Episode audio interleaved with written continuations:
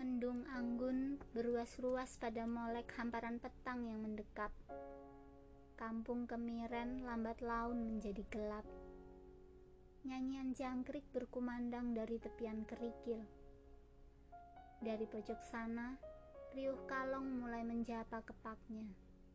Sesekali terdengar derit rumpun bambu yang tersapu angin. Suara-suara elok itu berhasil menggores malam. Api lampu terlempar remang-remang dari dalam gede gebyok yang berlantai tanah. Sesekali kepulan asap rokok mencoba menyembunyikan tatapan mata cekung yang menyeratkan pertanyaan-pertanyaan panjang. Nafasnya berhembus begitu kuat. Tak jauh dari tempat duduknya, perempuan tua sedang menatap ke arah lelaki tua itu. Bibirnya yang mengatup sirih tampak menonjolkan pipi kirinya. Ada apa, Kang? Sepertinya sedang memikirkan sesuatu. Ujar perempuan tua itu sambil meludahkan air liur berwarna merah. Aku masih kepikiran tingkah cucu kita. Jawab lelaki itu. Yang terkadang kosong tertutupi asap rokok kelobot bulu jagung yang ia hembuskan perlahan. Mendengar jawaban itu, guratan wajah perempuan parubaya tampak menegang. Matanya terus menatap lelaki itu. Rasa penasarannya makin berkecamuk. Kenapa dengan rubah iya, Kang? Tanya perempuan itu.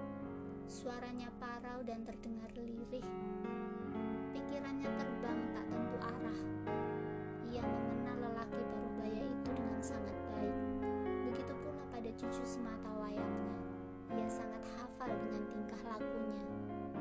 Ia tidak merasa bosan memperhatikan pertumbuhan perempuan yatim piatu itu menjadi perawan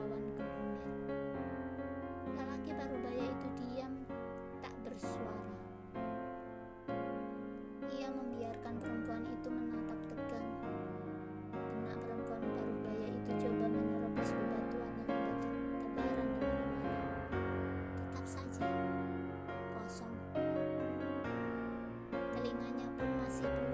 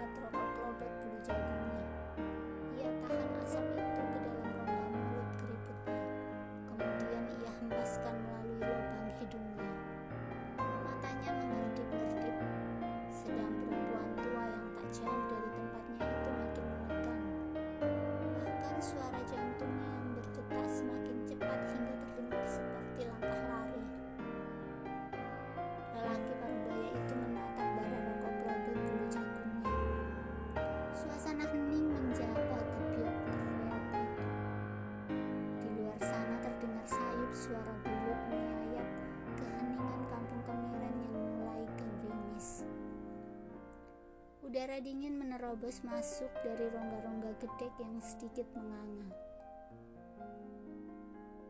Air langit yang terkulai di tanah merayap pelan di dataran yang lebih rendah.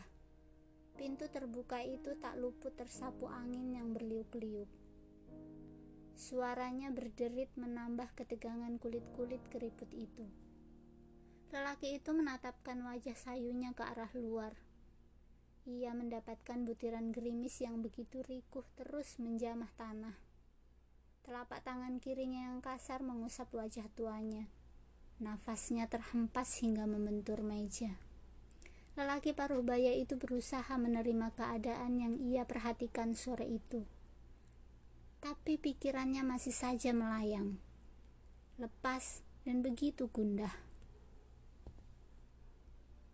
Kang, kata perempuan itu. Yang dipanggil menatap sebentar dan kemudian berkata,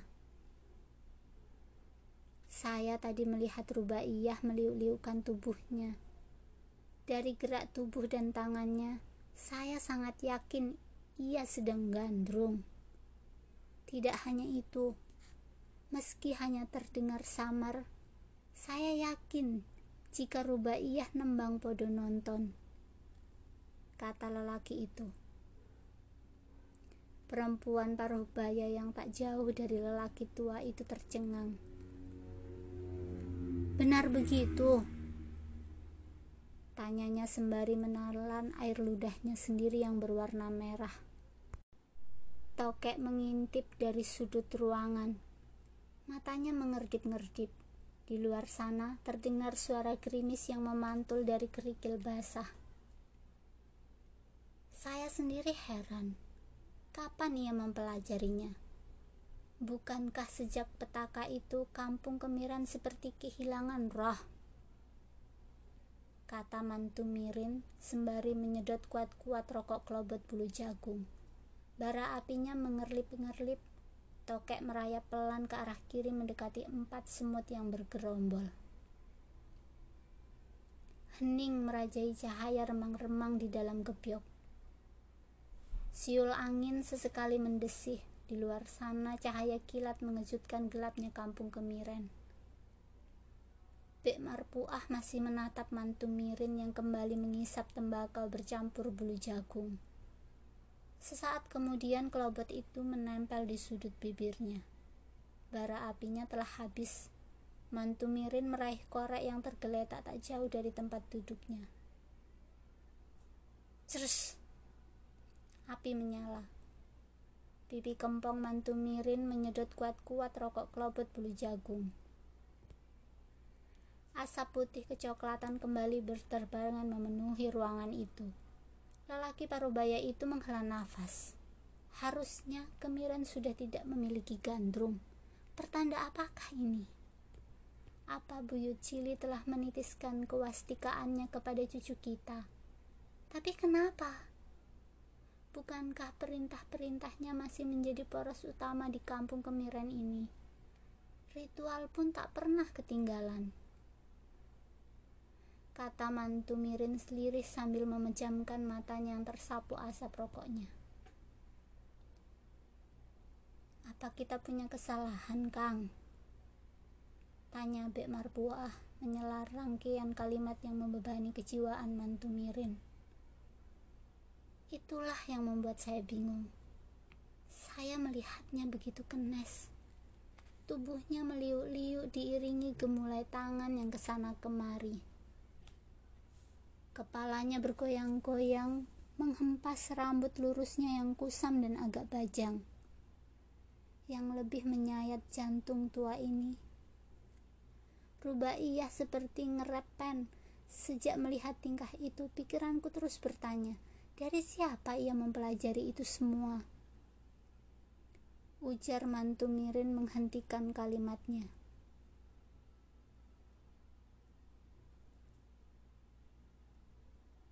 Kelobot bulu jagung yang terjepit di antara jari telunjuk dan jari tengahnya kembali ia tempelkan pada bibir tuanya yang hitam.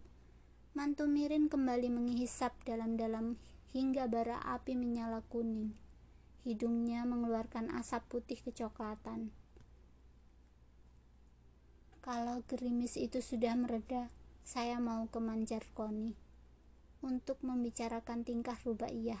Siapa tahu dukun kampung kita itu bisa membaca fenomena rubaiyah. Bek Marpuah mengangguk-anggukkan kepalanya.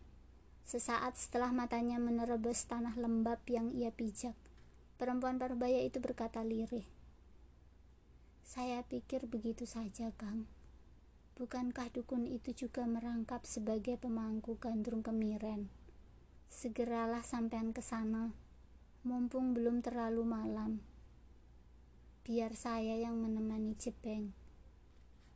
Hembusan nafas Bek Marpuah terhempas pelan sembari menatapkan mata sendunya kepada sosok perempuan kemunir yang tergeletak di atas dipan yang hanya beberapa depa di sebelah kirinya. Sesekali perempuan kemunir itu menggerakkan tubuhnya di bawah alam sadar. Rambut lurusnya yang sepingkul itu tampak acak-acakan. Sesekali jingklong meliuk-liuk hendak menjamah kulit kuning rubaiyah yang bersisik. Sunyi kembali merujam gebyok itu. Sepasang parubaya masih meringkuk pada jutaan sel-sel gundah pada tanya. Bait-baitnya terus mengalir bersama darah. Bek Marpuah mengibas-ngibaskan jaritnya. Dua jingklong berputar-putar di atas dipan yang kadang berderit. Sepertinya mereka sedang tergiur oleh aroma darah perawan yang masih hening dalam ketidaksadarannya. Sepasang mata anangnya terkadang menatap sayu pada gadis itu. Sesekali terdengar tarikan nafas yang begitu kuatnya. Tak ada lagi asap yang memberi aroma pengap di ruang itu hanya keharuman tanah-tanah basah yang terkadang masuk bersama angin gerimis. Beng, gumam mantu mirih, lirih.